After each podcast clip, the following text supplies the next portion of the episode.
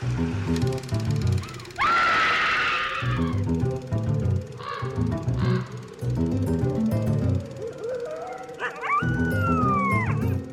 everyone, and welcome to Scream Scene, the horror movie podcast where we watch every horror movie ever made in chronological order and then we rank them from best to worst. My name's Ben. And I'm Sarah. Thank you so much for listening to us today. How are you doing today, Sarah? Feeling stressed out. What's got you stressed out? Moving. That's fair. I think we're like on track though, right? Well, I might have talked about this on the show before, but at every moment of the day, my brain is like, you should be packing. Hmm. And so the fact that we haven't packed yet, despite us not actually moving for 12 days, Mhm. I am like, yeah, but that's 12 days away. We should be packing right now. Oh, for sure. You're getting ready for bed? No, you should be packing. On the bright side, I um, have pretty much recovered from strep throat. Uh, thank you, everyone, for your patience with these episodes and the timing of things. Uh, We will probably still need a little bit to get fully back on track with our regular cadence, but like, man, we have the best listeners in the world. I gotta Aw. say it. Creatures of the Night, you are amazing and fantastic. And yeah, your patience has- has been such a boon. So yeah, this is um both like kind of a regular episode, but also not a regular episode. It's a request. And it comes to us from listener David Healy, um, who wanted us to cover 1926's Faust, directed by F.W. Murnau. Faust is a film that I made a choice not to cover back in the 1920s. It's not like I didn't know this film existed. um, Yeah, because you, well, you're a big um, silent movie buff. You're a big Murnau fan. Yeah. You're a big, like, early German cinema fan. Mm-hmm. Yeah. I also wrote a paper on Faust in Ooh. university, um, which Sarah thinks we should put up as bonus content on the Patreon. Yeah, so keep your eyes peeled for that at the $10 level to read Ben's university paper. Which compares Faust to Don Draper. God, we're old. We Mad Men was still on the air back then. Yeah. Yeah, it really, it very much was.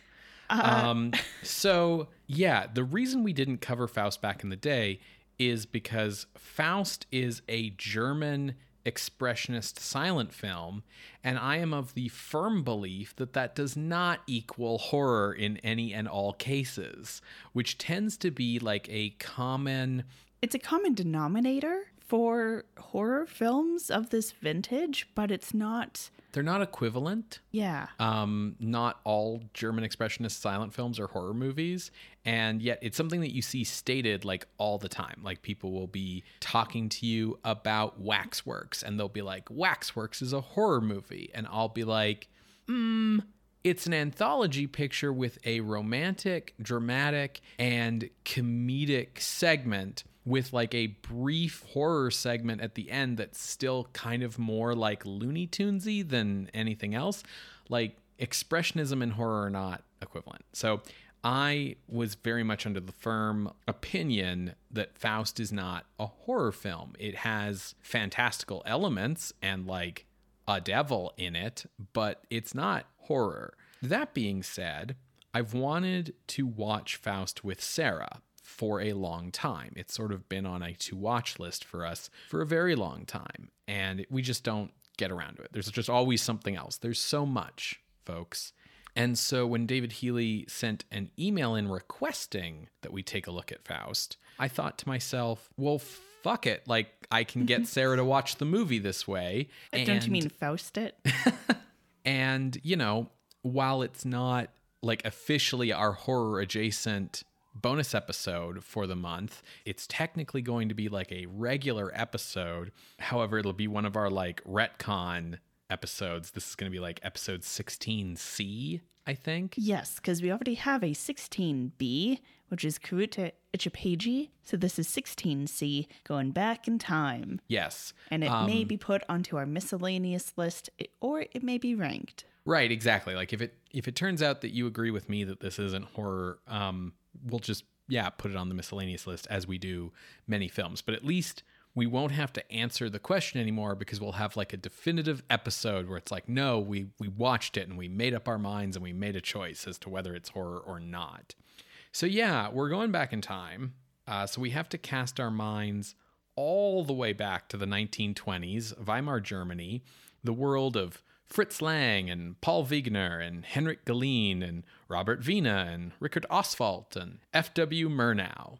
Yeah, uh, growing unrest in Germany's society, uh, rise of Nazi power. Um, that's coming more in like the 30s, but right now we are feeling good in Germany. Mm, sort of. I mean, if you count like rampant inflation and social problems, but like, you know, we're in. They don't know what's coming. This It- is like the world in like 2019 or whatever. We didn't know what was coming Sure. then. but but like you know this is yeah this is weimar germany this is the height of like the berlin art scene in the 1920s but on the other hand like all of those social problems existed in the 1920s like Yeah. the inflation the Poverty. the anti-jewish sentiment Yes. like the you know 1926 i think hitler's in jail right now i think we're past the the beer putsch but anyways the point is is that the last time we looked at an fw murnau movie was a long time ago uh, nosferatu was covered in episode 10 and it's currently sitting at number 36 on the list out of 239 entries Strong showing. yeah, so so it's been a while. I'm gonna give like a bit of a refresh on FW Murnau, but in the interest of chronological fidelity, I thought perhaps we could go back in time even further uh, to talk about Faust, because this film is based on a variety of sources, which in reverse chronological order are Charles Gounod's Faust opera from 1853, Goethe's Faust Part 1 from 1808, Christopher Marlowe's Dr. Faustus play from 1592, Come on. 92? Oh, yeah. Good job. And the Faust book, Die Historie de Johann Faustus from 1539. No. Damn. Okay, I got No points. nearly all the way there. No points. Um, but that last one, the Faust book, is itself, of course, based on folklore about Faust, which is itself basically um, slander about the real guy, Faust. Uh well, is it is it slander if everyone believes it? yes, it's still slander because I think it's slander if it's not true. so a lot to cover. Yes. Faust, the man, the myth, the legend. Yeah. He was a real guy. Uh, he was born around the 15th century. Um, there's kind of two main guesses. One is the year 1466, and the other is 1480. And that is because he also has two recorded names one Jorg and one Johann. These could have been the same guy, they could have been two separate guys, but they were both magicians active in the 1500s. We also know that Faust was born in Germany, but no definitive answer of where. We do know that he uh, was learned. He um, got both a bachelor's and master degree equivalents uh, at universities. He was a scholar, a physician, astrologer, a magician, kind of a jack of all trades. Yeah, um, one of the reasons we know for sure that like he existed is because of like university, like academic records and things like that. Yes. Um, so between travel records and academic records, we are able to trace Faust to studying at the Heidelberg University in uh, the 1480s, traveling to different cities, for example, Ingolstadt, which um, Frankenstein fans will recognize because he's listed as a doctor active there in like 1528 ish. And there's also a record of him being in a city called Gelnhausen in 1506 1507 as a magician performer. Now, the particular record of him being in Gelnhausen, as well as a town named Würzburg, is um, between some letters of like notable astrologers being like, there's this guy in town whose name is Faust, and he calls himself an astrologer, a magician, and necromancer, and claims he studied in Sickingen. But I don't believe it, and I think he's a fraud. Eventually, this Faust uh, gets kicked out, both for like people being like, I don't believe this guy, but also apparently he was teaching and uh, reportedly was uh, committing sodomy with his students. Yes. So when I wrote my university paper, a lot of what my research kind of suggested was when this guy went to university, things like, I think it was like math, astrology, astronomy, and like medicine were magic. Yes. And then like there were things like necromancy and alchemy and like other practices that were black magic and were bad. And you Alchemy, of course, being chemistry. Yes, uh, which you like weren't supposed to learn. And so one of the towns that we think he was born in, I tend to favor because we know that there's this record of this guy Jorg, I think it's Helmstetter, enrolling at Heidelberg University. And then this confusion over his first name, it seems like he chose Faustus as a pseudonym at university, which was like super common at the time. People like choosing a Latin name like Paracelsus. And I think Faustus in Latin means like lucky. And then the German, like if you take Faustus and you say it in like a German way as just Faust, then it just means fist, which I think is really funny. The research I did kind of suggested that this guy was going around and like, you know, essentially doing his astrology black magic TED Talks and yeah, having sex with his younger students and that maybe that homosexuality and that like pederasty Pederasty? you Um, can't just throw around a word like that and expect everyone here to understand what that is. like like Greek style older teacher younger student inappropriate relations Ah, okay. um that this is kind of at the heart of why people didn't like him and all of the like later slander about like he made a deal with the devil and practices black magic and has evil powers is kind of like embellishment on that like one central thing that might be true that people didn't like you talk about the letters my favorite one is that we actually have a letter from martin luther talking Yes. about not liking faust which is hilarious yes. So, yes, he's a gay wizard traveling across Europe. yes um, reportedly being boastful of his talents, his uh, medical knowledge often being praised, but he would also be refused entry into places because of this reputation that would precede him of being gay, but also these rumors about um, making deals with devils following him around. Uh, for example, he would travel with, he had a pet poodle, and people would be like, that poodle turns into a servant because that poodle's the devil. So And that that's his servant, and when he travels, it's a poodle. Also, his horse. Pretty sure his horse is also a transformed human. so he's a gay warlock with a poodle familiar. Yeah. Got it. So when he died, we know that it was around 1540, and that it was a pretty ghastly scene because he, you know, Faust, he's at home, he's he's doing his gay wizardry, and part of that is alchemy, as we talked about, which is chemistry. And an experiment goes wrong, and there's a huge explosion. Reportedly, when people would go see what the heck happened down the street, um, Faust was blown to bits with like eyes, brains, like everything everywhere, um, completely torn to shreds. And so then people started saying, like, well, I guess the devil came to collect. Because what an unnatural way to go. I think the context that like people in these in this era believed that the way you got magic powers was from deals with the devil is like an important thing to Yeah, because you see, if you got magic powers from God, you were in the church. Right, you were a priest, exactly. one, it, you're either a cleric or a warlock, and one of these things is okay and the other isn't. So pretty. Um, uh, the only word coming to mind is iconic.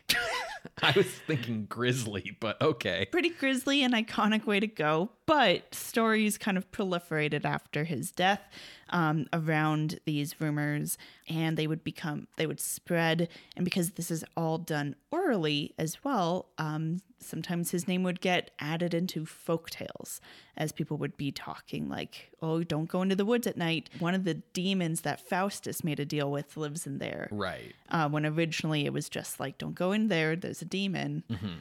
A lot of these folk tales were collected in the book you mentioned, 1587's Historia von de Johann Fausten. Now, uh, we don't know the author, but it was published by a guy named Johann Spies. I think in German that becomes just like spies, but you're right. It's it's It's spelled S P I E S, uh, and I just like the idea of it being spies because it's like a book of slander. Um, but yeah, so he was the owner of a publishing house.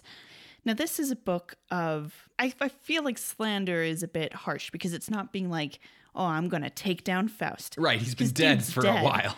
Um, it's a book of rumors. It's cataloging these oral folk tales that happen to now be starring Faust himself. Um, these would be anecdotes that, you know, maybe would be like a couple paragraphs long and added into this book as a means of just collecting these things. This book so solidified much of Faustus' mythos, um, particularly his pact with a devil named Mephistopheles. So this isn't Satan, this is Satan's representative, Mephistopheles. Right. And it was also a book that was used to like scandalize around like black magic and be like, mm-hmm. see, you need to be a good Christian boy, Ben, mm-hmm. because you don't want to be like Faust. Look at all these terrible things he got up to. Yeah, so it's, you know, it's a sensationalized, mostly not true biography of a guy for the purpose of educational reasons. It was hugely popular, as were many of Spies's published works. His publishing house published a lot of what were called chapbooks. They were also called Volksbuch.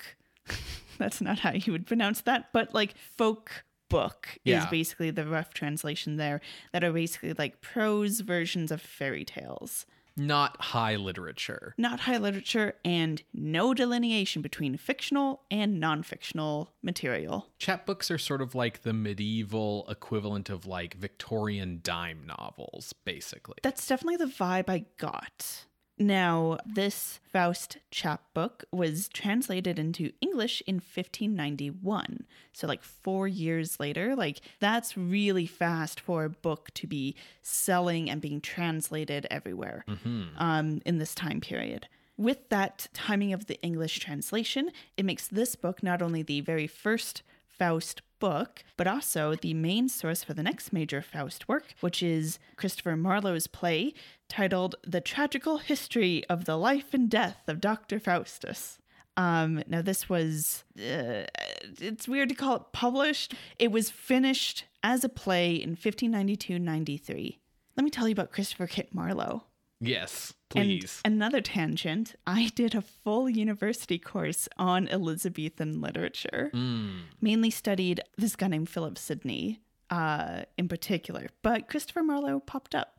Um, Shakespeare was mentioned, but you know it wasn't just Shakespeare that we looked at. right. Uh, so Christopher Kit Marlowe was born in 1564 and he died mysteriously, but not so mysteriously, in 1593. He is, um, I think it was late when I wrote these notes because I wrote down he's a big kahuna Elizabethan era poet. Um, he's a big deal. Um, he is a playwright and poet. And as I said, he mysteriously died. And after he passed, Shakespeare took up the limelight as the Elizabethan playwright. Are you suggesting that Shakespeare murdered Christopher Marlowe, Sarah? I'm not not saying that. so a lot of Marlowe's work can kind of be can kind of be described as having these two main themes that are so uh, have a little bit of a tension between them. One is uh, his work tends to be humanistic. By that I mean, um, look at people's agency and uh, the really value of reason and like the value of making your own decisions. But Marlowe knows how to appeal to the masses and therefore also tends to have an anti intellectual streak in his work. Being smart is dumb, which is often at uh, odds with this, like, reason is good, Right. but book smarts be bad. Right. Now, he's mainly known for writing tragedies, um, and some of the major works of his uh, would be like 1587's Tamburlaine, which is also notable because it's the first case of blank verse being used in early modern English literature, which is just metric but no rhyme. yeah. Um, listen, I, I want to show off my English degree a little Please bit here. do. Okay. Um, around 1590, he did uh, The Jew of Malta, and then Dr. Faust um, in 1592 93. Now, Marlowe's Faust really encapsulates this like search for knowledge of like, you know, I've learned all I can, I want to learn more. Notably in the play, as Faust is like, Oh, I really want to learn more, a good angel and bad angel pop up on his shoulders to be like, Here's what you, you should do if you want to learn more. Um, and the bad angel wins out in this uh, debate um, and encourages Faust to summon the devil Mephistopheles to be like, Hey, give me some knowledge. So were the options like work hard or get yourself a like infernal sugar daddy and he went with the second one? Yes, the good angel was like, Hey, be content with where you are. Ah, I want more in life. Don't. Yeah. And then the bad angel was like, No, learn more Yes. Through bad ways. now, to his credit, Mephistopheles does go like, Hey, bud, you sure? You sure you want to make a deal with me? And Faust is like, Yep, bud, definitely want to do it. So they sign a deal where Faust will get 24 years of unlimited power. And then after that, he has to come back to hell with Mephistopheles and be his servant. In those 24 years, over the course of the play, Faust achieves nothing. And at the end, he gets dragged to hell.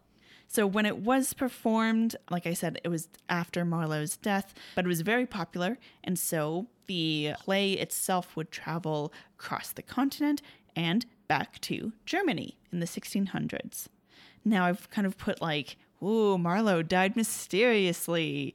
Um, there's rumors that he was murdered, um, that he uh, was poisoned in some way, that he was stabbed and that was missed. Um, truth be told, my theory is he drank too much, as many people did back then, and died in the gutter. Right. Okay. Edgar Allan Poe style. There's also a stream of thought that believes that Marlowe was Shakespeare. Yes. Uh, to which I say, bah, get out of here. Bah humbug. So that's going off in England.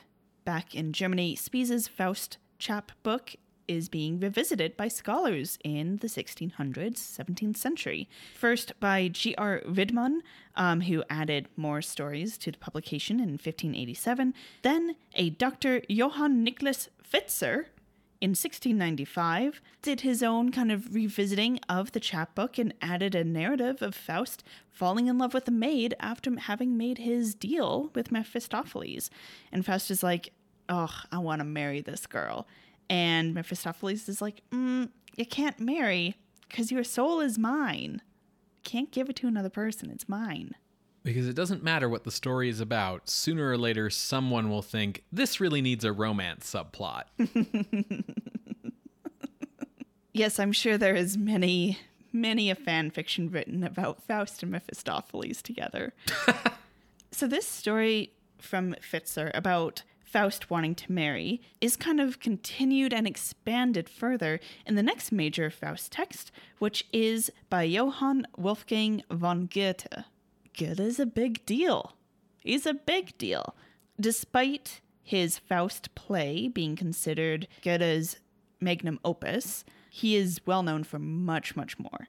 Uh, he is hugely influential on German philosophy, literature, uh, the Romantic movement in Germany at this time. He's a novelist, a playwright, a scientist, a critic. So, if any patrons of the night are listening, um, I did a recent Gothic retrospective on music, and um, there's a phrase I use in there called Sturm und Drang, which is like a way that is to describe tension between like the music, but it's also used in literature and that comes from Goethe. He was big in natural science, um, particularly with 1788's Metamorphosis of Plants. But for now, we are just going to be looking at Faust from Okay. Goethe. He wrote the first part of Faust in a couple different ways. First, he uh, you know, he he really liked Pfitzer's like version of Faust in like the most recent version of that chapbook, and he also really liked Marlowe's play. So Goethe is like, "Eh, I'm not really sure how I want to put my own spin on it. So he first did a fragment called Urfaust in 1790, and people were like, this is dope. And it was kind of like just a, a fragment of what ultimately became part one. I should say that like Urfaust is an academic name given to that text. It's not like what the text would have been called at the time. It's just a way of indicating that it's like a prototypical version. Yeah. Um, then he publishes part one in its full. It's kind of weird to say that because it's part one. Uh, in 1808, Goethe was 59. He would revise part one throughout his life, um, but would release this revised version in 1828 29. And then he was pretty happy with Faust at that time, so he then released part two in 1832 before his death the following year. And correct me if I'm wrong, but like Goethe's Faust is essentially written as like a stage play. So it's um it's written as a play, but it's called a closet play in the sense that it is meant to be read rather than performed. Yeah, but people definitely have performed it. Yeah, for sure. Like so to contrast that with like Marlowe's Dr. Faustus, like you know, the, the order of operations there is like Marlowe writes a script for a play. That play is performed. That performance is super popular. That script gets published because people want it because it's popular. Whereas with like Goethe, there wasn't like an initial performance that he was writing with the intention of creating. It was like he wrote a book that is in the form of a play, and people were like, that's dope, and later did it as a performance. Yes. Yeah. So the way that uh, part one and part two are kind of differentiated is um, part one focuses pretty exclusively on Faust and his story, while part two almost looks at the social world around Faust. Um, but for the purpose of this podcast, we will be focusing on part one, which features, uh, as it opens, Mephistopheles and God betting to lure Faust down a path of evil, basically. Um, So some Job shit. yeah, God being like, Faust is my favorite person, and Mephistopheles being like, betcha I can make him sin. Yeah. God being like, nah, dog. Yeah. which is which is yeah, the setup for the book of Job. yeah. Cut to Faust. Being Faust, uh, he's on that continuous search for knowledge and magic, and he wants more. He keeps running into roadblocks to get more. And it's making him incredibly frustrated to the point where he's considering suicide. He's like, I, I'm the best I can ever be with my knowledge, and that's not enough. And if I can't be more, then there's no point in living anymore. Um, just to note, that particular part takes place over Easter weekend, which I only point out because uh, an early werewolf myth is around like, hey, if you're not going to participate in Easter, you're going to be tempted by the devil Huh. which is what happens to Faust here. He's followed by a uh, poodle that follows him home and then uh, turns out to be Mephistopheles. And he offers him a contract that I will give you like the most transcendental experience via knowledge. So you will just like feel so happy to be alive and not suicidal anymore. But means I get your soul. Faust is like, yeah, I I'm at a dead end. Please, let's do this. after signing this contract, Faust later meets a girl named Gretchen. Um, she's also sometimes called Margaret because I guess Gretchen is like a nickname for Margaret. Yeah, it depends on if you're looking at like some like like German stuff versus like French stuff that's like adapted to German stuff a lot of times. It seems like it's Gretchen in Germany and Margaret in France. Um, and they're in love. And so they want some private time. so Gretchen takes a sleeping potion from Faust to give to her mom. So they can go off and have some private time. but Gretchen gives her mom too much and her mom dies. Then turns out Gretchen's pregnant. so her brother goes to face off with Faust to be like, What the fuck did you do? And in that confrontation, Gretchen's brother is killed. Gretchen gives birth to baby, but is very ashamed. Her mom's dead from her own hands. Her brother is dead from her lover's hands. Uh, and now she has had this baby out of wedlock. So she drowns the baby. She's then convicted of murder and sent to jail. Faust, meanwhile, plans with Mephistopheles a way to break Gretchen out of jail. And when they get to her, she refuses because she's like, "No, I I did bad things. I fully admit that I've sinned. I I should not leave. That would be con- committing more sin." And so Faust and Mephistopheles leave her behind. And it is implied uh, that Gretchen basically her soul is saved with this decision, and that's the end of part one. So it's oh, it's very interesting to me, like how much that play focuses on Gretchen rather than Faust. And Faust is there, and he's trying to like fix things, but he ends up like killing her brother. Mm-hmm. Um, she he tries to save Gretchen, and she won't accept it. After all that, the power that Faust traded his soul for is useless. So, as I said, it's a closet play, but it was performed on stage as early as 1819, as well as many years later across the continent and beyond. It was, however, adapted into an opera in 1859 by Charles Gounod um, in France, because Germany and France have a very interrelated uh, culture. Mm-hmm. And the other thing I want to bring up about that kind of plot line that I just read about Goethe's Faust is uh it has a lot of student of Prague vibes. Sure, yeah. I mean, I feel like the thing about Faust is that any stories after Faust that are about people making like infernal deals are Faustian, right? Um, when I did the paper on Faust, one of the things I found was that like part two of Goethe's Faust is way more like concerned with like philosophical yes. things than like plot. Um, which there's something. This is Goethe's not the only artist for whom it's like they create a really popular work earlier in their career and then they return to it maybe later in their career with a sequel or a continuation but instead of caring about like plot and character, now they just want to use it as like a stealth way to talk about like their philosophical views. Yeah. The other thing about the two parts is there's this like shift in sympathy with Faust where like because Goethe was part of the romantic movement which was all about like a rejection of the enlightenment. Part 1 is like Faust you suck because you want to be like a scientist who knows things and that's that's for the birds. But then part 2 instead sides with Faust because Goethe has decided like right right right right but Faust knew all of the science knowledge, and that wasn't enough for him. He needed transcendental knowledge that went beyond what was possible to learn with reason, and that's why he made the deal. And so, actually, Faust is cool.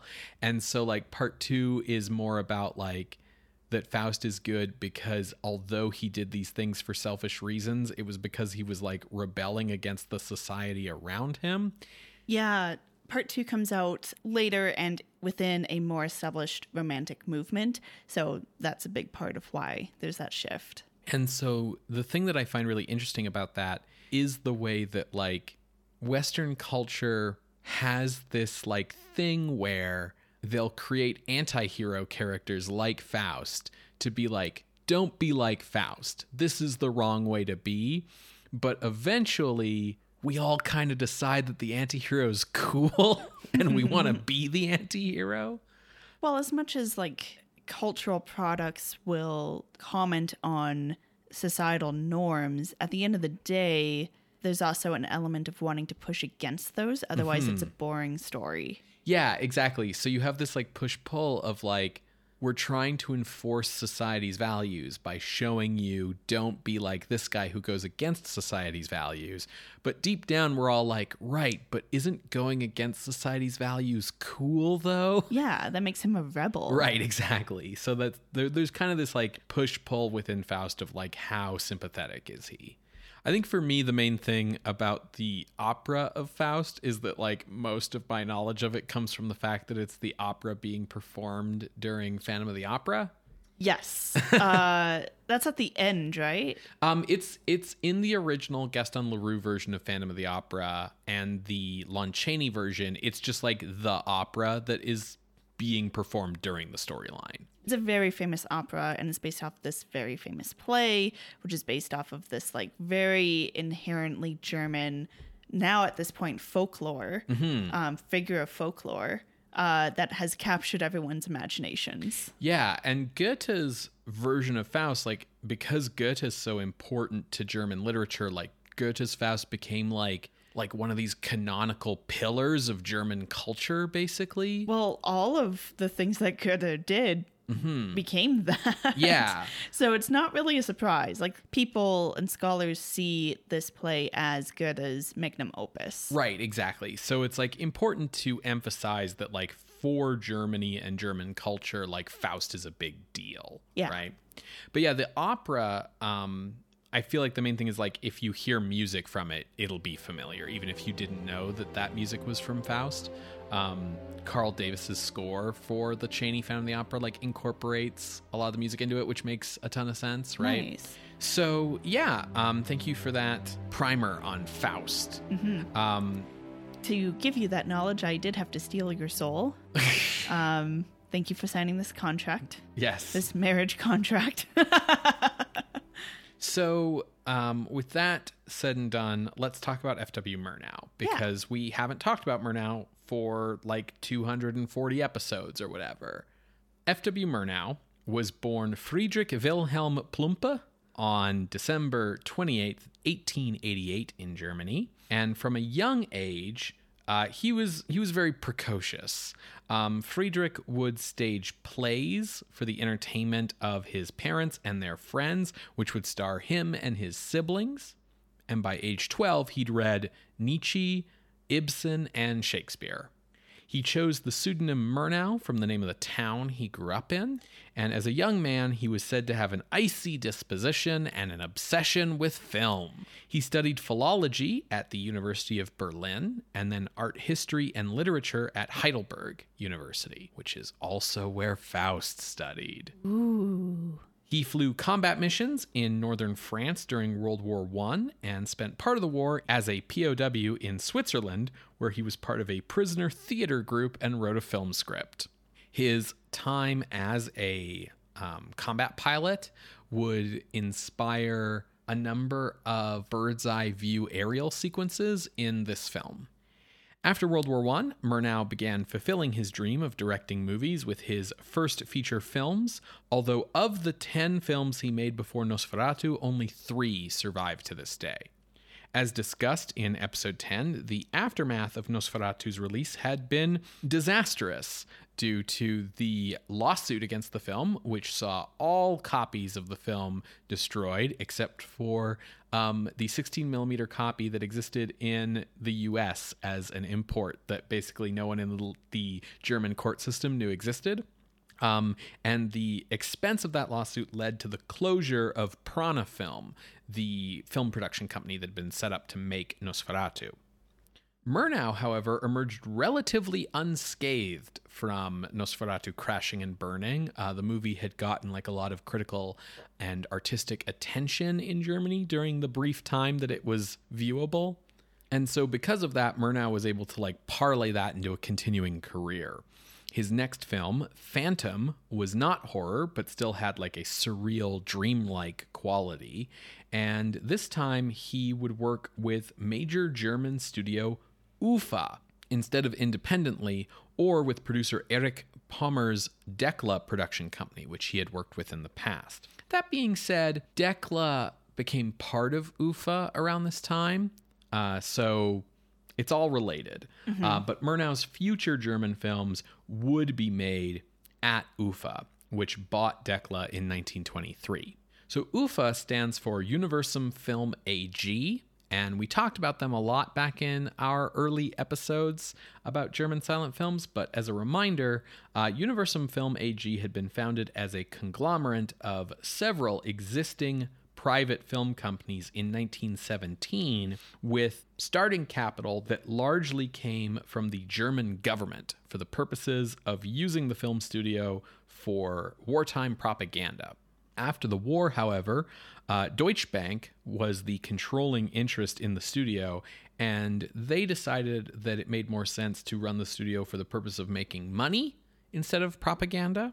Um, and so in 1921, UFA was privatized and became the major producer of German film. They were like the big, um, not quite monopoly, but like close to monopoly in the German film industry. After they purchased Decla in 1923, all of the various artistic talents that Decla producer Erich Pommer had cultivated ensured that UFA's product would have critical acclaim on its side, um, as well as the sort of economic dominance that the studio enjoyed. So, who is Eric Pommer? What was Decla? Uh, Erich Pommer was a Jewish movie producer born in 1889, and he was put in charge of production at UFA following the buyout of Decla, making him one of the most powerful people in the German film industry. He had started in the film industry in 1907, working for the German branch of Gaumont. After the war, he began working for the German and Austrian branches of the French Eclair Film Company. In 1915, Pommer began to produce original German films for Eclair rather than just like managing the German releases of these French films. And so the German version of Eclair uh, producing these new films was called Deutsch Eclair or Decla. And that company grew rapidly, um, attracting the talents of Robert Wiene, Fritz Lang, F.W. Murnau, all the big artistic names of um, the German silent era. By 1920, Decla was the second biggest studio in Germany other than UFA. And then it was UFA. Yeah. Uh, Pommer fostered a huge collection of talents, and the hyperinflation that Germany was suffering in the 1920s made immensely expensive productions feasible uh, for UFA.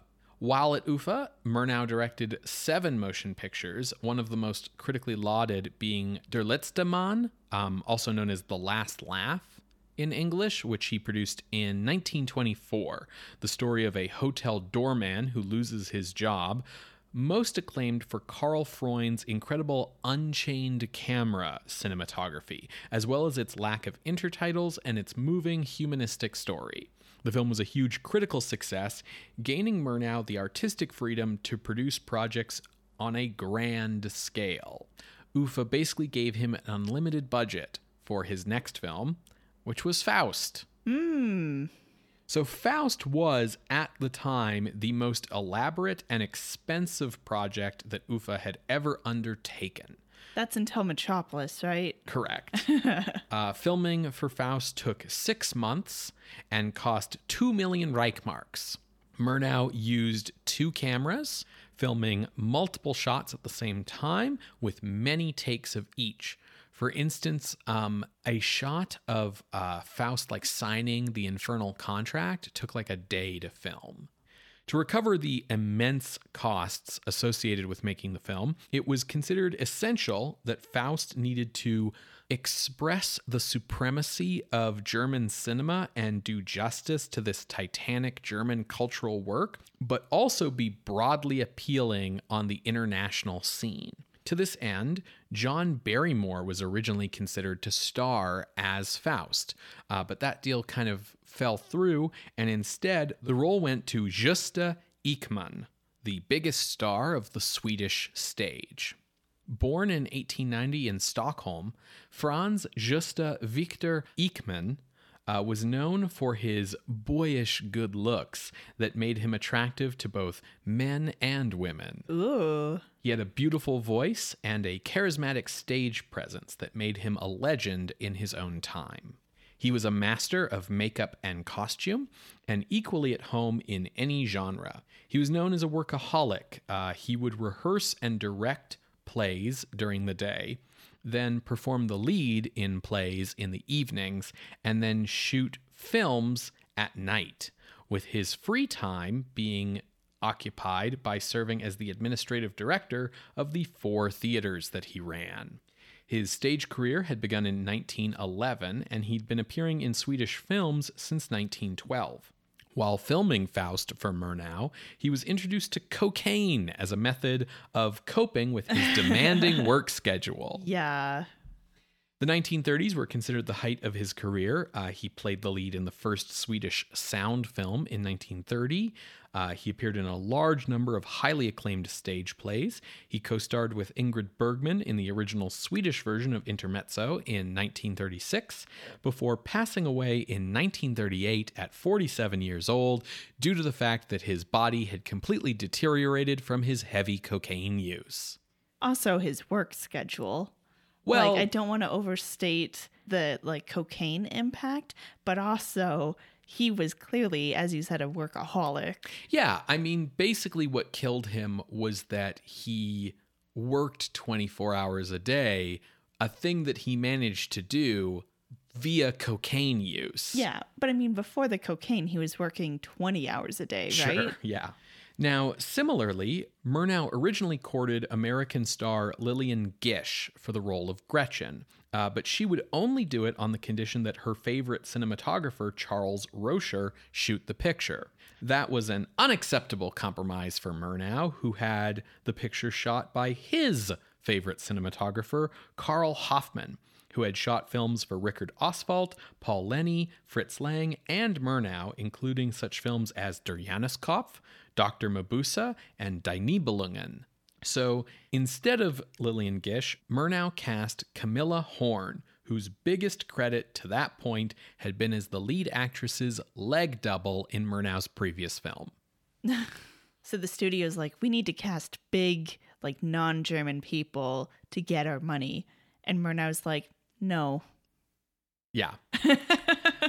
Born in 1903 in Frankfurt am Main, Faust was a huge breakthrough for Camilla Horn. Um, in 1928, she left Germany for America, where she co starred with John Barrymore in two pictures. Like, that's how big of a star this movie made her kind of overnight. Returning to Germany in the 1930s, she was prosecuted by the Nazis for not following monetary edicts.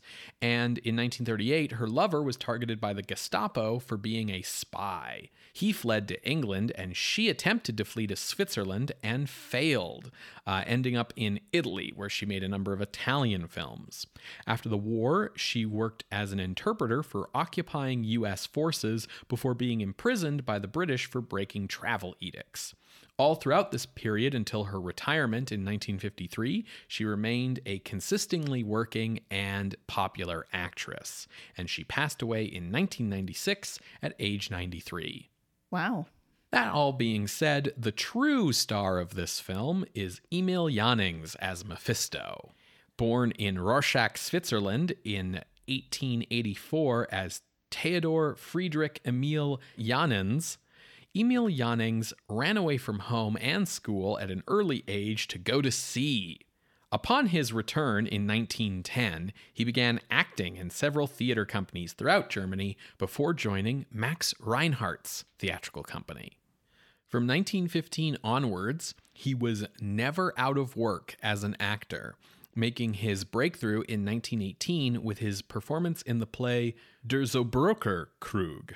Signing a contract with UFA, he went into films, though he actually disliked the silent medium. He felt it was like limiting as an actor. He appeared in many films, such as 1918's Die Augen der Mumie Ma and 1919's Madame du Barry, both opposite star actress Pola Negri. And in 1924, he won great acclaim playing the lead role in Murnau's Der letzte Mann. He's the doorman who gets fired. His great popularity enabled him to leave Germany for Hollywood in 1927. In 1929, he became the first recipient of the Academy Award for Best Actor. And in 1930, he appeared opposite Marlene Dietrich in The Blue Angel, which was filmed simultaneously in German as Die Blaue Engel. However, Janning's German accent was difficult to understand in the early sound period, and he was also thoroughly upstaged by Dietrich in her star making turn in that film. Returning to Germany, Jannings continued to act after the Nazis seized power and control of the film industry, appearing in numerous films that were very much meant as Nazi propaganda. He was even named Artist of the State by Joseph Goebbels. This close association with the Nazi regime made him persona non grata during the denazification process after the war, and he passed away in 1950 from liver cancer after five years of unemployment. Other notable names in the cast include William Dieterle, who starred in German silent films like Waxworks before fleeing for Hollywood in the 1930s and becoming a director of classic films like A Midsummer Night's Dream in 1935, The Story of Louis Pasteur in 1936, Satan Met a Lady in 1936, The Life of Emile Zola in 1937, which won Best Picture, The Hunchback of Notre Dame in 1939, Dr. Ehrlich's Magic Bullet in 1940, and The Devil and Daniel Webster in 1941. Also featured in the cast is Yvette Guilbert, who was born in 1865 and had been an extremely famous French cabaret singer of La Belle Epoque from 1871 to 1914. She was the innovator of the French chanson uh, genre of songs and um, was just kind of a big deal, but by like the 1920s was like mostly semi retired and mm. kind of like much older. Also in the cast is popular actress Hannah Ralph, who was Emil Janning's first wife, who he was divorced from by the time they made this movie. Oh no. Faust's intertitles were written by Hans Kyser, a German novelist and playwright who combined lines from the Faust book, Dr. Faustus, and Faust Part 1. However, Ufa hated Kyser's work and replaced him with Nobel Prize winning playwright Gerhard Hauptmann, who wrote completely new intertitles for a fee of 40,000 Reichmarks. However, after seeing a um, initial cut of the film with Hauptmann's intertitles, Ufa decided they hated Hauptmann's work even more. and ultimately, Faust opened with Hans Kyser's original intertitles. The long, grueling shoot was especially hard on newcomer Camilla Horn, who was subjected to numerous abuses during filming, like a snowstorm scene where Murnau used um, salt being blown by fans for the snow, um, as well as a scene where like she's chained up and dragged along the floor, causing her knees to bleed. Um, however, she took it all like a champ, later saying that she adored working with Murnau. The film was shot entirely in the studio, so Murnau could precisely control all of the imagery as well as the innovative in camera special effects throughout the film. To ensure appeal internationally, Murnau oversaw the preparation of a number of different versions of the film, such as the original German version, a French version, and an English version for the US market, among others. In addition to translated intertitles and reshooting any like shots with text, in them from like books. The different versions also have different pacing, alternate takes, and different content. For instance, the US version is longer and it has Americanized references, such as like in the German version, there's a gag where Mephisto refuses to drink something because it'll give him heartburn. But in the US version, the gag is that the drink is alcoholic. And so he refuses it because prohibition is happening. Hmm. Also, in the US version, Faust and Gretchen ascend to heaven at the end, while the German ending is more ambiguous. The French version also contains a number of unique takes, but is generally regarded to be the poorest of the major versions, with um, like bad takes being selected, as well as having the greatest number of on screen filming errors, like visible uh, studio lights and like Gretchen stepping on her dress and things like this. Faust premiered in Berlin on October 14th, 1926, uh, with an orchestral score by Werner R. Heymann, uh, which references the uh, music from the opera. It had its US premiere on December 5th, 1926.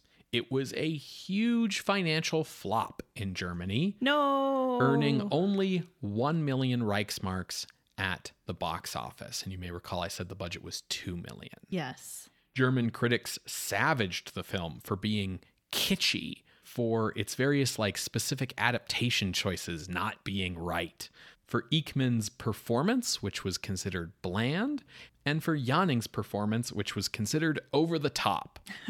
However, the film's reputation grew over the years, um, per- proving influential on filmmakers who saw it due to its powerful imagery, which would inform later films like Disney's Fantasia. Today is considered one of the classic, um, like canonical examples of German expressionist cinema, and also is considered one of Murnau's greatest accomplishments.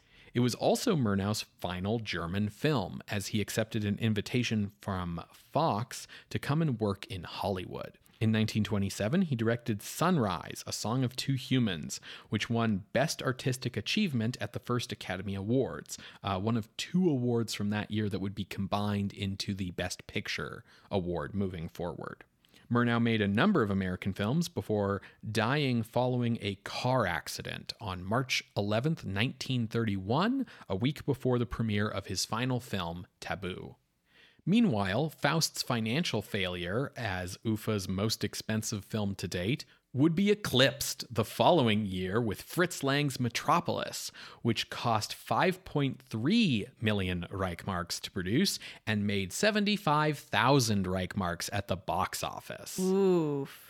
leading to the bankruptcy of UFA. Eric Pommer was removed from his position as head of production following the purchase of the studio by a right wing media conglomerate. And Pommer fled Germany when the Nazis came to power, working variously in France, the UK, and Hollywood through the 1930s. After the war, he accepted an offer by the US military to take charge of reorganizing and denazifying the German film industry. Pommer rebuilt the industry from the ground up along lines of his own design, basically deciding like this is how the German film industry should be, Okay. including adopting like a production code style self censorship body to avoid uh, military and government censorship. Um, and he oversaw the new system until he was satisfied it could stand on its own two feet, at which point he resigned to become an independent producer again, working in Germany through the 1950s. But after requiring a leg amputation due to failing health, he retired to California, where he passed away in 1966. Today, the restored German version of Faust can be streamed on Kanopy, Hoopla, and Arrow. It is available on Blu ray from Kino Lorber in an edition which includes both the German version with two scores and the US version with score by Timothy Brock, among many other special features. Awesome. Um, I'm feeling excited. I am leaning towards this being horror because of that connection to Student of Prague that I noticed earlier. But I mean, we'll have to wait and see. Absolutely. So, we're going to be watching the movie on Kanopy. So that'll be the German version. Correct. Cool. Well, folks, hopefully you can watch along. You're going to hear a brief musical interlude, and when we come back, we will discuss Faust from 1926, directed by F.W. Murnau. See you on the other side, everybody.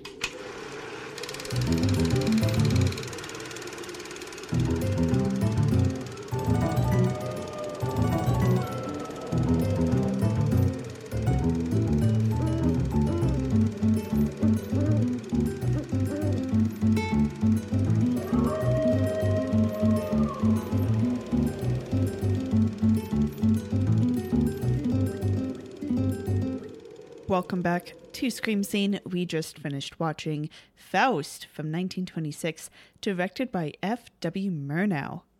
Ben, uh, how many times have you seen this movie now? This would be probably time number three. Okay. Does it still hold up for you? Oh yeah, yeah, totally, totally. Um, yeah, it's been a while. Uh, I think the last time I saw it was back in film school days, and then it's just been like a long wait to Get you me to watch it. Yeah, Uh, it's not like I was avoiding this. It's just so many things on the potential list to watch. yes, Um, I enjoyed myself. As usual, you have to um, give yourself time to reorient your brain uh, with silent film and just like get used to having to read, I guess is what I mean. Like getting used to the fact that like there's only music. yeah. The thing about silent films that you have to reorient your brain to is that you have to pay attention all of the time. Yeah. Because the story is either being told visually or there's title cards. So like you just don't have the capacity to like look down at your phone and like zone out because like it's a dialogue scene. I can hear what they're saying. Yeah. But I was quite impressed with this movie. Hmm. Yeah, absolutely. So, despite the fact that like we gave like four ish versions of the Faust story in the context setting, there's still like a lot of stuff here that's just kind of new.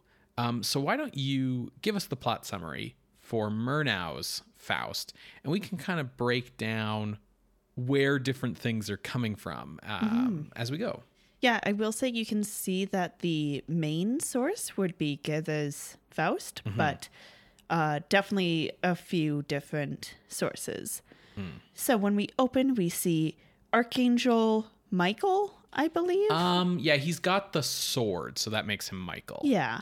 Um, in the credits, it's just Archangel, so he's Garrus. Um, Mass Effect. Archangel Michael and a demon who I think is supposed to be Mephisto, but I couldn't really tell. I think it's supposed to be the devil. Like Ah. it's supposed to be like capital S Satan because they're talking about like the earth being his dominion. Mm. Um, so I think that's I think it's still Emil Jannings playing the part. Yeah, that's Um, what kind of threw me off. But I think that's supposed to be capital S Satan, and Mephisto is meant to be, you know, a minor devil in Satan's employ. Um, despite the fact that, like, I see tons of plot summaries of various versions of Faust that just sort of treat them as interchangeable characters, which, for my money, they are not. But Yeah, I wouldn't really say they are. Okay, from the top, Yes. Archangel Michael and Satan are, you know, having a, a duel a little bit. Satan's riding with his buddies, and Archangel Michael is like, Stop, like, stop. Why are you being jerks to Earth? And Satan's like, Well, it's my dominion. Like, everyone down there is greedy and corrupt. Like, it's uh it's my dominion. And Archangel Michael is like, I disagree. Look how good Faust is. Faust, this old man, he's uh, a professor. He's teaching people how to heal. Like, he's a good dude. And Satan's like, yeah, but he's also pretty greedy because he's like trying to turn lead into gold through alchemy.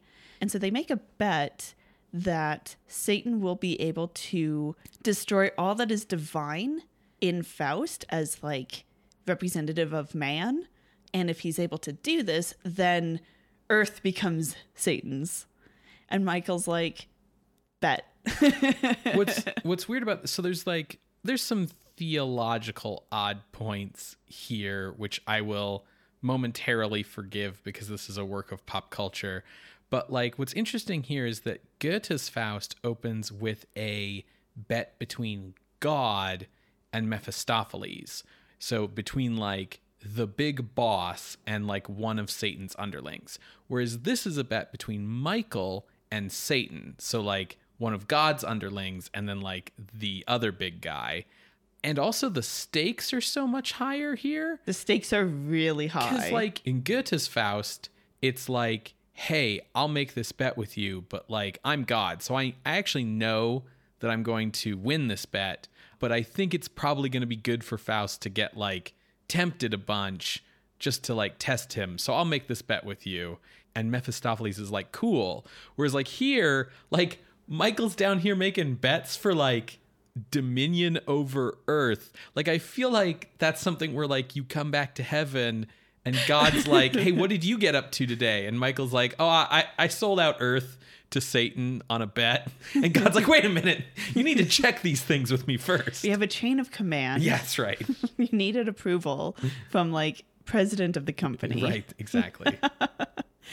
So, to set up tempting Faust, Satan heads down to Faust's hometown um, and causes a plague. So everyone is dying. Even like religious leaders who are trying to be like, you know, prayer will save you.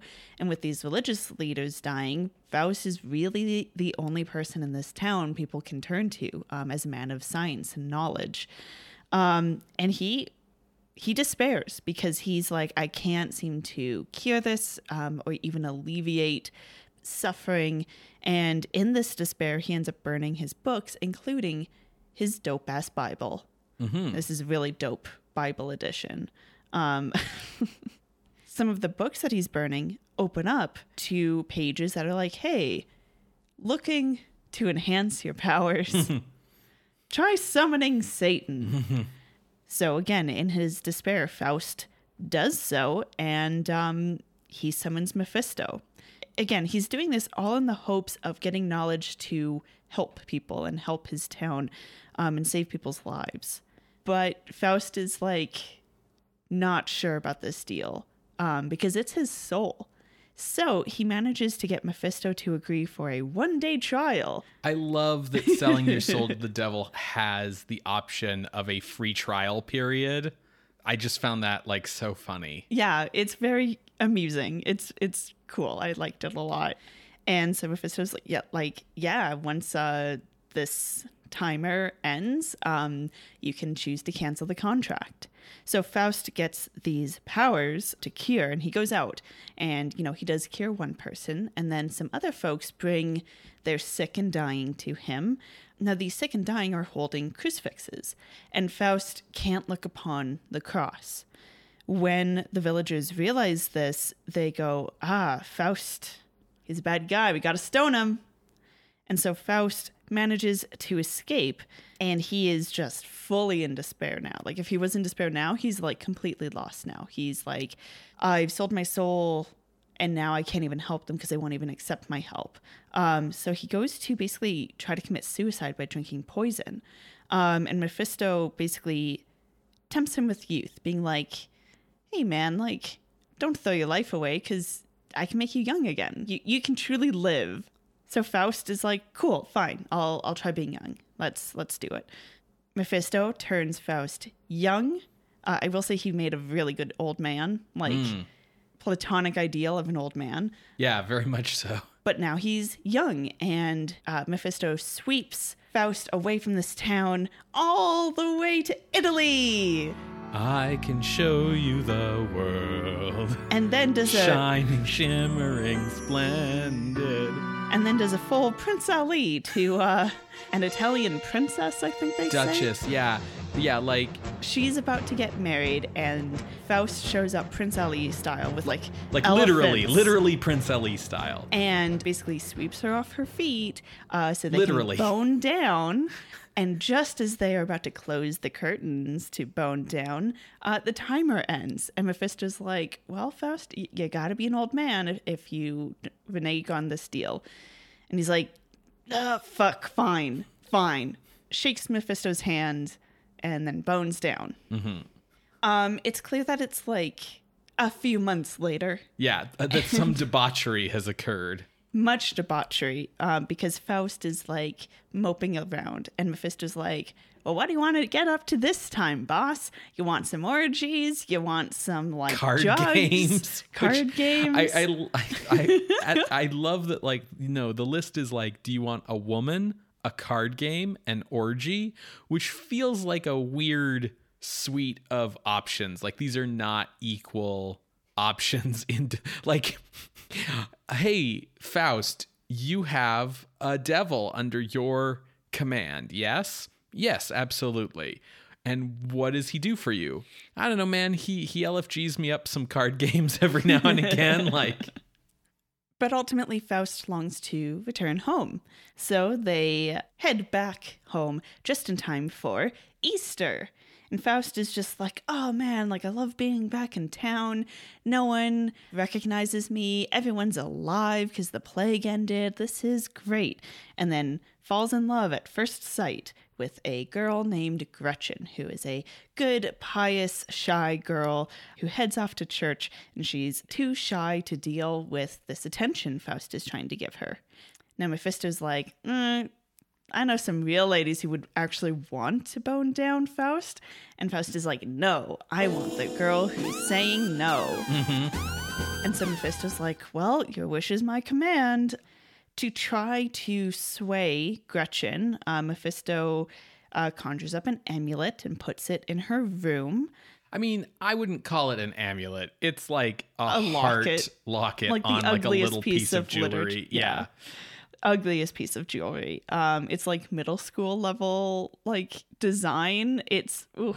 But you know, it's it's like the 1500s, and she's like a poor, you know, peasant girl. So to her, I'm sure it's like just the dopest thing. Yeah, and it uh, with like the magic powers of it allows her to be uh, swayed and tempted by evil. So Faust is able to start courting her. And by courting, I mean chasing after her as she like runs away, kissing her when she's like, no. And then eventually she's like, okay, yes. And it's like, this is great. I'm sure they didn't mean it for it to be like no means yes kind of deal, but like. This is just like how all courting scenes in like silent movies tend to go. Yeah. Like this kind of like, let's run around a tree in a garden for 20 minutes and then you'll catch me and kiss me and then I'll be like, "Oh, I'm in love suddenly now." Um, that's just like how love goes in movies from the 20s. I don't know what to tell you. And that's how this love story goes. So Faust proposes to Gretchen and she's like, "Okay, well I need to go back home because I need to like tell my mom that I met someone." So she heads back home. Also at her house is her brother Valentin. Um, he's home for vacation from war. Anyways, so her brother's in town and she's like, you know, pretty happy. Um, but she doesn't manage to tell her mom or her brother about this uh, engagement because, again, she's like really shy about all this. At night, Mephisto encourages Faust to go into Gretchen's room and uh, bone down. uh, Gretchen's into it, and Mephisto's like, don't worry, I'll keep the brother away. And he actually goes to the bar and riles the brother up, saying, like, yeah, Gretchen's a slut. Yeah, Mephisto is a little shit. Yeah. Um, he's also like, as you might expect from a devil, he's very um showy, flair for the dramatic. Yeah, the feather in his cap is like as long as my arm. Yeah, very a little over the top, but he's also like he he's a little troll shit disturber and he's also like kind of lazy in the sense that like he'll make a magic carpet and show you the world shining shimmering splendid and turn you into prince ali. But when it's like hey can you get like a pious abstinence only girl to fall in love with me? He's like uh like could it not can we do some whores maybe? Like that's so much easier. Like why can ooh, like so Valentin, the brother, is on the way home. Mephisto also wakes up the mom. So the mom goes into Gretchen's room and dies. Just full on heart attack from the sight of her daughter boning down. Um, Valentin comes home in time to catch her. And he's like, Gretchen, you're a slut. And I'm going to sword fight your lover. And so they're sword fighting, and Mephisto stabs the brother in the back. And the brother's like, Oh, Gretchen, your lover has killed me. Give me my last rites and then to the stocks with you, you slut, you whore, you terrible person. Meanwhile, again, Mephisto's like, Hey, Faust, you got to get out of here. They all know about the murder in the town and they're looking for the murderer. And that's because Mephisto went around the town yelling bloody murder and waking everyone up. Yes.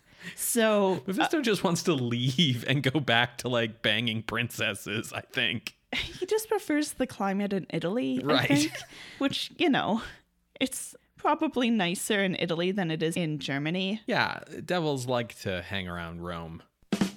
Ooh, spicy.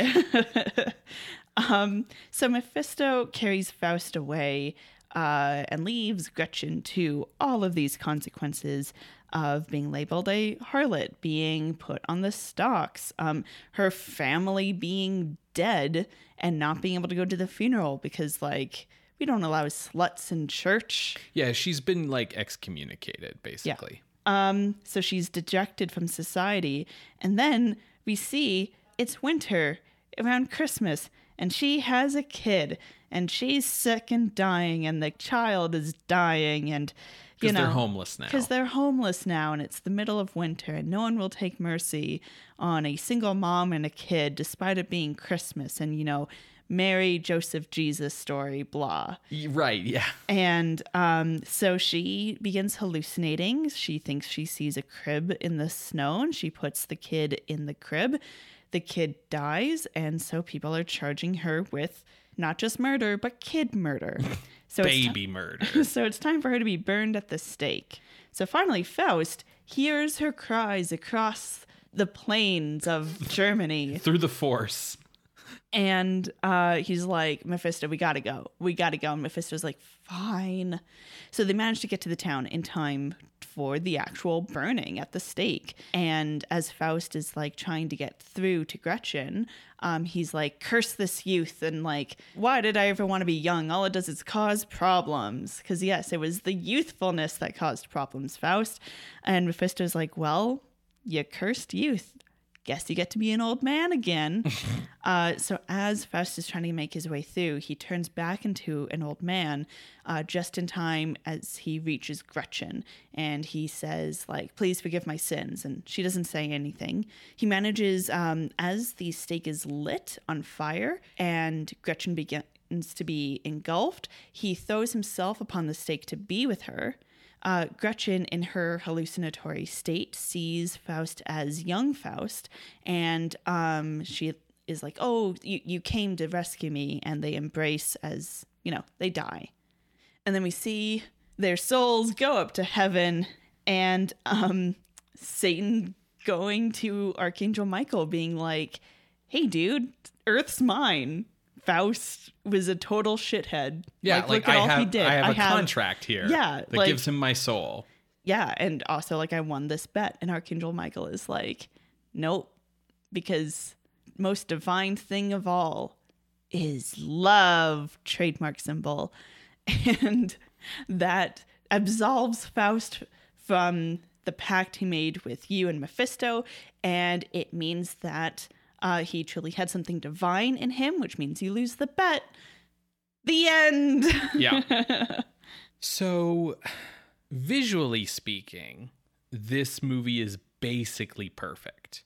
Um, Can you expand what you mean by that? like perfect chiaroscuro black and white visuals of stunning technical power with like perfect in-camera visual and special effects incredible editing transitions amazing like framing and blocking and like um like just general mise en scène to like always have your eyes looking where the director wants you looking like just these amazing tableaus. Like the overall impression you know especially with like the smoke and the like amount of texture that um Murnau gets into the frame and especially like some of the lighting choices where people are like backlit or lit from on high with like these visible shafts of light it looks like a Gustave Doré engraving kind of like come to life uh, you know those like um, woodcuts from like 19th century like copies of Paradise Lost and stuff. Like that's what Yeah. the movie looks like.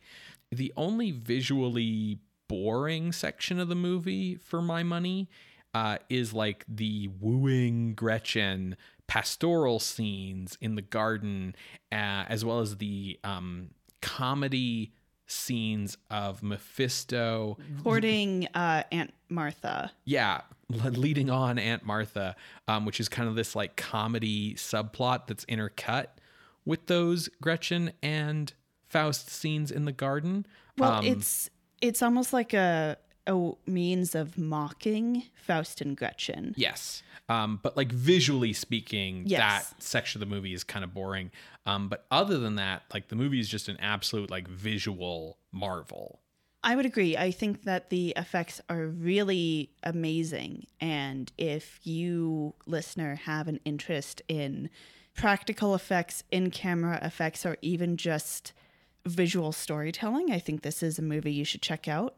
I do like that, yes, definitely like German Expressionism is all over the frame here. When we're in Italy, um, like there's shadows and stuff, but it just looks like Italy. And then in Germany, like the German town, it's like these slanted houses, like it's like straight out of um, the cabinet of Dr. Caligari. And like, it's like the golem. yeah, so it's like this is just what Germany looks like, I guess. Right. Which I really enjoy the implication of. Yeah, I think that this movie is really visually cool. Um, the story is deeply religious. yes. And I think it's also a pretty good adaptation of um a, and a combination of Goethe's play and the original chapbook, especially because the original chapbook is like, look how awful Faust is. Don't you want to be a good Christian? Um, and this movie, as much as it's not necessarily like, look how terrible Faust is, it's definitely, don't you want to be a good Christian? Yeah. The theology in this movie's a little out of whack, and I have problems with the story. But yeah, absolutely. The visuals, especially like right out of the gate, are just like in your face, very strong. Like we start with like the four horsemen like riding through the sky with these like shafts of light going everywhere. Like, yeah, it's it's really in your face, incredible, um, right from the start. Um, the cast, I think, is also really great.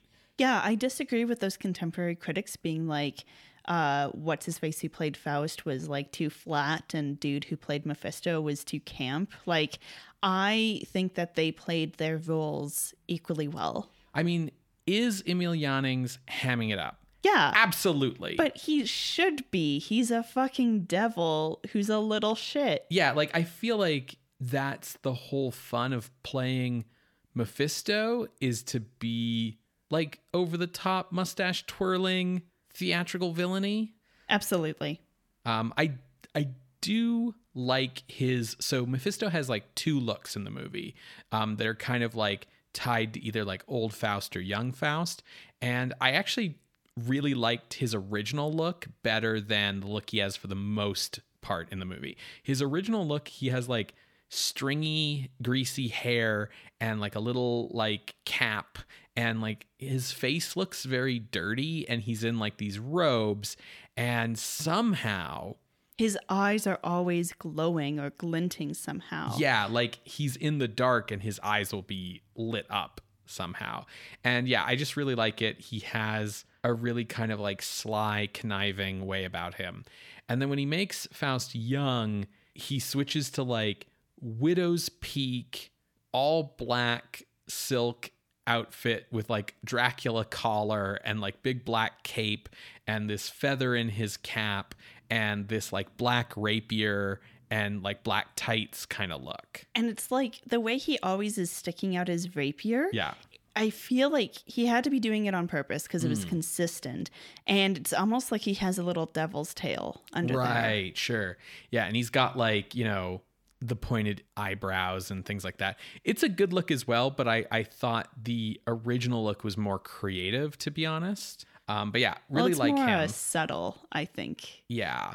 And yeah, I would agree with you. I think Gösta Ekman is good as Faust. I do think he's better as old Faust. Yes. Young Faust is a bit boring because he has to be silent movie era romantic protagonist and silent movie era romantic protagonists are boring. Well, it's one note. Yeah. Whereas Old Man Faust, um, he's able to go from like the despair, he shows some joy, he shows some like like that asking for forgiveness with Gretchen. Like there's many more elements to it, many Mm-hmm. Yeah. more layers. Meanwhile, I do see why this movie made a star out of Camilla Horn out of nowhere because Oh, she yeah. is fantastic in it. She's a total champ, doing a really great job with the material. Um, you know, her character's kind of like again this kind of boring silent movie stock character of like I'm pure and virginal, which was one of like three things that a woman was allowed to be in a movie in the silent era. But once Gretchen's like sufferings really start, like you know, Camilla Horn's up here like given some like Joan of Arc realness in her performance, and she's freezing in the cold and the salt. The salt. And I really like a lot of the like little makeup touches, like when they find her and the dead baby, like you can see these streaks of frost down her cheeks from where like the tears have like frozen, I guess. Um, yeah, she does a great job. I completely agree. Um, there's a thing when a character or an actor, I should say, um, plays madness Hmm. that they tend to go a bit too like manic or something, or like I don't know. It's almost like they go too far with showing Right. it, and you kind of lose the audience a bit. And I felt like she plays Gretchen uh, in the madness parts as like believable, down to earth, and so sympathetic. Yeah, and also like disturbing. Like Yes. she does a really good job of making you realize that yeah, Gretchen's gone totally mad in such a way that like the intertitles don't need to come up and say it. Like you just you get it. Yeah. Yeah. Part of that is also with the visual storytelling as well. I I want to hear more about um, the issues you have with the story For sure. because um, I thought that the pacing choices and structure were odd. I don't know if that's just um, because it's not exactly how I would probably do it, and maybe it's like a a time frame because like you know they're making this in the 20s it's also following a lot of that structure that's from goethe's play um, which is even older uh, i just think it's weird that faust disappears from his own story so we can focus on gretchen's suffering Um, I mean that happens in Goethe's Faust and it happens in the Faust opera. For me, the weird thing is that we don't actually get to the Gretchen story until 45 minutes into this hour and 47 minute movie. So like it's a while before you get to that if that's what you're expecting the story to be. I think like personally for my money the biggest problem with the movie is i don't think it's particularly well written. I think that faust and gretchen suffer from very weak characterizations despite good performances. Um, i find both characters to have poor motivations um, weakly justified arcs um, that they go through changes that just sort of happen because the story needs them to now.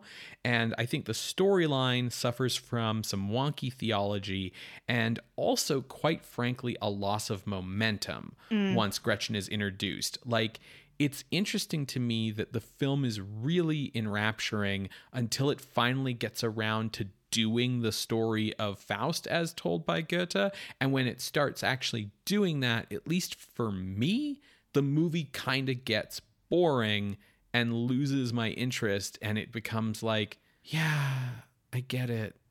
Yeah, the pastoral courtship stuff and comedic element goes on too long, for sure. I think I picked up on like the weak motivations and stuff because like Mephisto's motivation just seems to be like, well, he's a little shit. Like the otherwise, there's no real reason to what he's doing, which is fine because he's a devil. But I also wish that the story was more direct in talking about society's hypocrisy because it seems like they kind of hint at it most strongly when there's the intertitle of like it's December and remember Mary and Jesus Yeah, it's I mean it's clear that like Gretchen's town does not treat her the way it should because nobody understands the way that she's been hard done by, right? It's like everyone thinks that like she's I don't know, terrible on purpose. Yeah, but I guess like the thing is is that hypocrisy gives a negative view of people as a whole mm-hmm. and as a baseline morality. So why did Satan point to Faust and be like this guy, right? Why didn't he point to all of these other like Joe Blows on the street to be like, see, this is why it's my domain? I think because the idea is supposed to be, and this is a thing with Job as well. Like Job starts that story extremely pious and devout. The deal is supposed to be like, it's a better proof if I can corrupt someone good than to like just point to people who are bad to begin with. Some of that comes into the wonky theology that I'm talking about. Like the movie, um, because it has that Jobian element, ends up sort of touching on the idea of theodicy and does a poor job of it because it doesn't actually know what it's saying. So theodicy, if you don't know what that is, that's the question of like, if God is good, why does evil exist? Um, and like the book of Job is all about that. And the answer that Job gives is shut the fuck up. What the fuck do you know? Are you God? No? Great, then shut up. That's the answer from the book of Job. Yeah. Um the this is sort of uh, you know the Christian thing of like God works in mysterious ways. The other standard answer you get from like Old Testament God is like plagues are happening cuz you fucked up Yeah. or someone in your town fucked up, right? It's a punishment. Here, the devil and his minions are presented as being the source of like plague and war and famine and stuff, which is a way out of theodicy that um, is very popular and is very common in pop culture and folk culture, but isn't actually what the Christian religion teaches. Like this idea that like evil comes from the devil and bad things happen because the devil does things. And it's like that's not actually the devil's role or what he does. And that's not what the source of evil is. The devil is not like an equal it's not like there's good God and evil God and they're fighting. Um, that's not how the religion is supposed to work, but it is how a lot of people see it. As for, you know, the questions of like, oh, it's it's better if I can tempt the good guy than to just point to someone who's already bad, then you come into questions of like, what is the religious point of view of this movie in regards to individual morality? Because if we're talking about like german flavors of christianity you know we're talking about protestantism we're talking about lutheranism um, and that also brings up like calvinism which you know is the belief that You're either born good or bad, or rather, you're going to heaven or not, and that's predetermined. Yeah, it's it's that like God has already decided who's going to heaven. And because you are going to heaven, you are going to turn out to be a good person, Yeah. basically. You know, I think the argument there, if you're taking it from that point of view, is like it doesn't prove anything for Satan to be like, here are all these people that are predetermined to be evil, anyways. It's more impressive if he can take the good person and turn them evil. Yeah, I guess um, there's still the themes from Goethe's play around humanism and, you know, make good choices with your life, right? And I don't know. It it- didn't resolve enough for me for like why everyone else kind of got away with being shitty people. Um, I think the movie suffers from a couple of things that, in my opinion, are very common problems with silent movies of this era. Um, but I want to talk about those a little later because I want to hit like some specific points about the story that I think are worth pulling apart a little.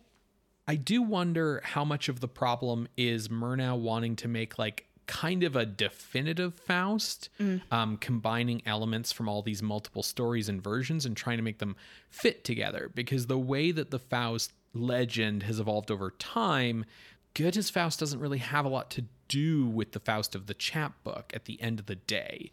No, like it's it's interesting. You can trace it there, but you're right that it doesn't. And yeah, I, I picked up that the movie is drawing from both, and I thought they did a good job of trying to adapt both, but I guess it wasn't very um, cohesive. Yeah, because ultimately there's like different morals And philosophies. yeah being um, expressed by those stories and so when you put them together they start to fall apart there's also a bunch of stuff that murnau has like added that i think weakens the story and makes it not work anymore. But like some some things i wanted to point out. So the deal so the thing with um, the really cool scene of faust going to the crossroads and drawing like a magic circle and summoning mephisto there that's straight out of the chapbook. Um, that's straight from there. But you know in previous versions of this story the deal is like faust wants knowledge and so mephisto's like cool you can have whatever knowledge you want and be you know, all knowing, and in 25 years, I get your soul, right? That's the deal. There's not like really a lot here from Marlowe's play, I think, other than like the fact that part of the story involves Faust and Mephisto kind of gallivanting around the world, getting into shenanigans. Um, Yeah. Which, like, the specific incident here of like the Italian Duchess and like Faust turning into Prince Ali is not from any specific versions, but like there's that kind of element to the earlier versions. In Goethe's Faust, we have the idea of like Faust nearly committing suicide, but it's because like he's at the limit of his scientific knowledge and he doesn't see any reason to continue and he relents because it's Easter. The plague isn't really a thing other than in Goethe's Faust, um, his father was an alchemist who cured the plague.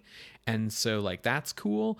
But, like, Murnau introduces this whole thing of the plague. And one of the changes he makes to Faust's character is he kind of like Jekyll and hides him into being like, Faust was like the best guy ever. And he wanted to make this deal with the devil so that he could get powers to help people and do good and be a good person and save people.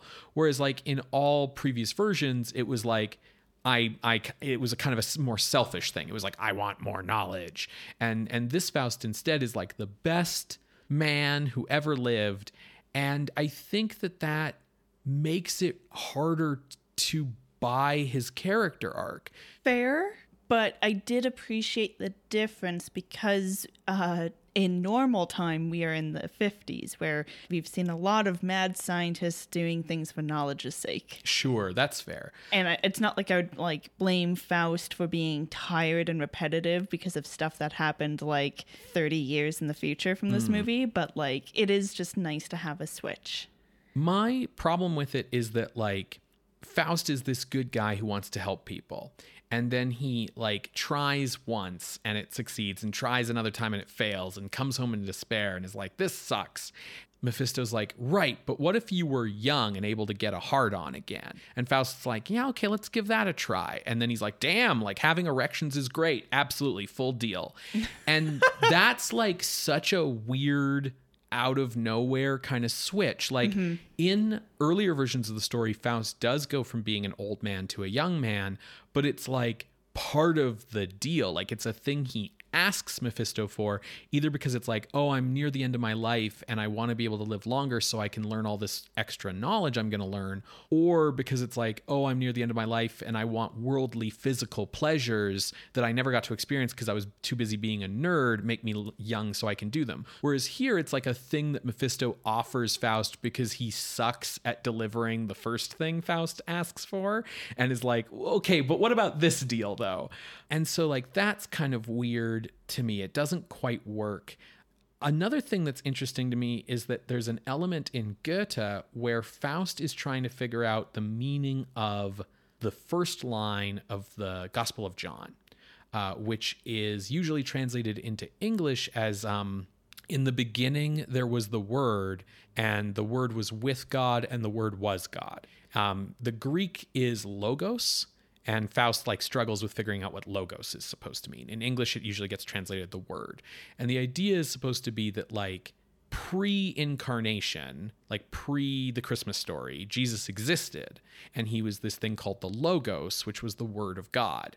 I bring all this up because at the end of the movie, Michael is like, Hey, Satan, did you know there's one word that can totally undo all of your evil? Like a word that has power over you and that you can't fight? And Satan's like, What word would that be? And I'm like, Jesus. And, Yeah, I thought that too. and Michael's like, Love. And I'm like, No, this is not how this works. But especially because it everything else felt so Old Testament, Mm. and then love is so New Testament. but also like this idea that love conquers all and that like Faust and Gretchen are redeemed because they have romantic love for each other is such a specifically like 1920s schmaltzy idea. It reminds me of like how Metropolis decides that the way we're going to solve the labor capital problem is by like everyone shaking hands and learning to love each other. Yeah. Um, where it's just like this overly simplistic thing that is also like very generic and Hallmark cardy in such a way that like the movie has all these religious elements but doesn't actually have a religious point of view. Yeah. Like what is it that redeems Faust in the end? Oh, he loved Gretchen. What redeems Gretchen in the end? Oh, she loved Faust. Like love. And the thing is is like um depending on your particular flavor of Christianity, romantic love is not like a redemptive factor. No, it's supposed to be love of like Jesus in specifics because it's his love that uh, is supposed to like redeem you Yeah, because and- of his sacrifice or whatever. Yeah, and like romantic love like leads to like adultery and like bad choices as seen here in the story of Faust. So it it really doesn't work for me. But more about Jesus and the Bible, uh, listen to the Apocryphals. Right. Excellent plug for the excellent Apocryphals podcast. In Goethe's Faust, what redeems Gretchen is that Faust shows up with Mephistopheles to be like, I want to rescue you. And she's like, no. Yeah, You're- she accepts her fate. Yeah, your buddy is the devil. I don't want to escape if it means accepting help from the devil.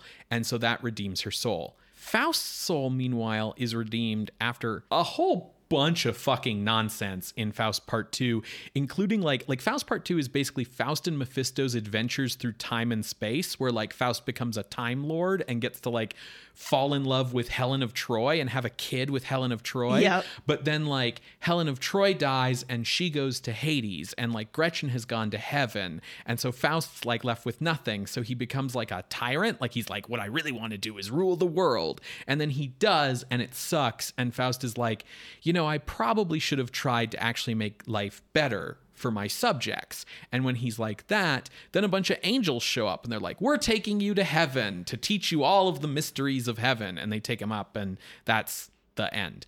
Um, like it's it's a little weird, but like that's what's supposed to redeem Faust in Goethe. In the opera, it has the ending of like Gretchen goes up to heaven because she rejected Faust's help, and it just ends with like Faust isn't redeemed he like realizes that it's because of him that all these awful things happen there's blood on his hands and like he was a shitty guy and that's the end so the thing for me that is weird about murnau's faust is that he goes out of his way to make faust kind of blameless like he's Yeah. just this good guy who kind of got duped into some stuff by his bad friend mephisto but he fell in but but you know, even after all of his debauchery, he knew that where he needed to be was the homeland, and that what he should be in love with was like a pure blonde German girl from like the folk.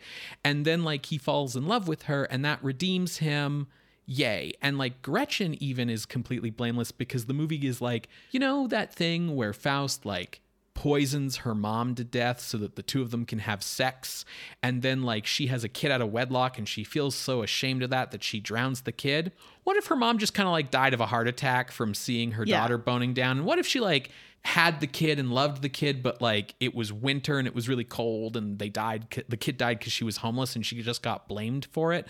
Like gretchen is also like completely blameless. Everybody just kind of like the way it felt is um Very Greek tragedy almost. well, the thing that happens here is that like the plot ends up creaking the most and feeling the weakest and the schmaltziest when it departs from Goethe in these attempts to make Faust and Gretchen blameless little cinnamon rolls who end up needing to be dragged like kicking and screaming into the plot of their own story by Mephisto.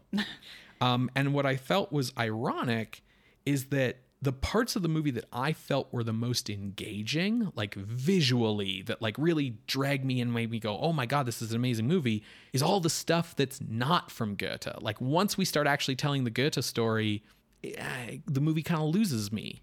Well, it's more down to earth. Mm-hmm. And I, I would guess that Murnau, visually speaking, not necessarily as a storyteller, but as someone who wants to depict things visually, felt he had the most freedom with things that would be more original because he can be like, yeah, Archangel Michael's going to look super hot Right. and I'm going to be super into that. It, it just feels that like Goethe's Faust is this literary accomplishment Yeah. that's like talking about these deep, weighty ideas that silent films, in my opinion, aren't really Equipped to super well adapt. Exactly, which is why we get this sort of schmaltzier, simpler version of the story that's all about how love conquers all. And it's also why the stuff that isn't Goethe, exactly as you said, I think Murnau had more excitement for the original stuff because, like, the part where they go fuck the Duchess of Italy or whatever is way more visually interesting to look at than, like, the actual, like, courtship of Gretchen. Yeah. Um, I think that leads us really nicely into talking about um, this being horror or not. Drum roll, please. I believe it is not horror. I believe it is a fantasy morality tale. Correct. Yeah, this is absolutely positively not a horror. Um, it's got a cool bit of like devil imagery in it, like a lot of cool devil imagery, but like That's it. Fantasia and Fellowship of the Ring and Spawn are not horror movies. Well, you know? I, I was even thinking like there are contemporary examples to 1926's Faust of horror. Because you could try to make the case of like, yeah, but like what Gretchen goes through is horrific. And it's like, it's very much a tragedy. But if you want to look at like someone going through horrible shit as a horror movie, David Holm is over there in Phantom Carriage. right. And meanwhile, what's happening to Gretchen is more like Passion of Joan of Arc. Yeah, and I think the other reason why I can feel pretty confident in calling this not a horror is because Murnau has done horror. Nosferatu is very firmly horror, has a, a, a tragic ending, but isn't necessarily a tragedy in the sense of the uh, genre. Right. Right. And if we want to look at like the idea of like making a deal with the devil as a horror plot, you have a student of Prague adaptation Yeah. the same year as Yeah. this that is very clearly horror. Like what happens to Balduin in Student of Prague is so much more obviously a horror story than what happens to Faust, which as you said, like what this is is morality tale. This is parable. Yeah. Um yeah, absolutely. But I do want to say thank you to David Healy for writing in. Um, this has, as we've said frequently, uh, a movie that has been on our to watch list. And uh, like I said, I do recommend people watch it if they want to see very cool visual effects done in camera. So to the miscellaneous list Yes, to the miscellaneous list. You can see this list on our website, screamscenepodcast.com. There you can find links to the other episodes we have mentioned today, as well as our appeals box. If you would like to contest this or any other ranking or non ranking, you can drop us a line through our Ask box on Tumblr. You can reach out over email at screamscenepodcast at gmail.com or talk to us on Twitter at underscore screamscene. Scream Scene updates every Wednesday on Apple Podcasts, Google Podcasts, SoundCloud, and Spotify. Subscribe to the show using our RSS feed. Leave a rating or a review on the podcasting app of your choice. Tell your friends about the show. Word of mouth is the best way for us to grow our audience. If you'd like to help the show out and you feel comfortable doing so in a fiduciary manner, you can head on over to patreon.com slash scream scene podcast, where you can become a patron of the night for as little as a dollar a month. Uh, that patronage helps go towards like our hosting fees as well as um, just like the time it takes to do the show every week. Additionally, patrons at the 5 and $10 levels get access to regular bonus content. At the $5 level, you get weekly bonus audio cut from past episodes. At the $10 level, you get all kinds of bonus writing, including my Faust and Don Draper essay from university from like 10 years ago that's going to go up on there. That won't be embarrassing at all. Own Uh, it. Own it, dude. and so, uh, if you want to check that stuff out, um, also, if you want to vote in our monthly polls on our horror adjacent bonus episode, patrons of all levels can do that. So head on over to patreon.com slash scream scene podcast. So, what are we watching next week, Ben? Next week, Sarah, we are finally heading into 1959 Ooh. with William Castle's House on Haunted Hill. Oh shit. Another big episode. Mm-hmm. Well, we will see you then, creatures of the night. Bye. Bye.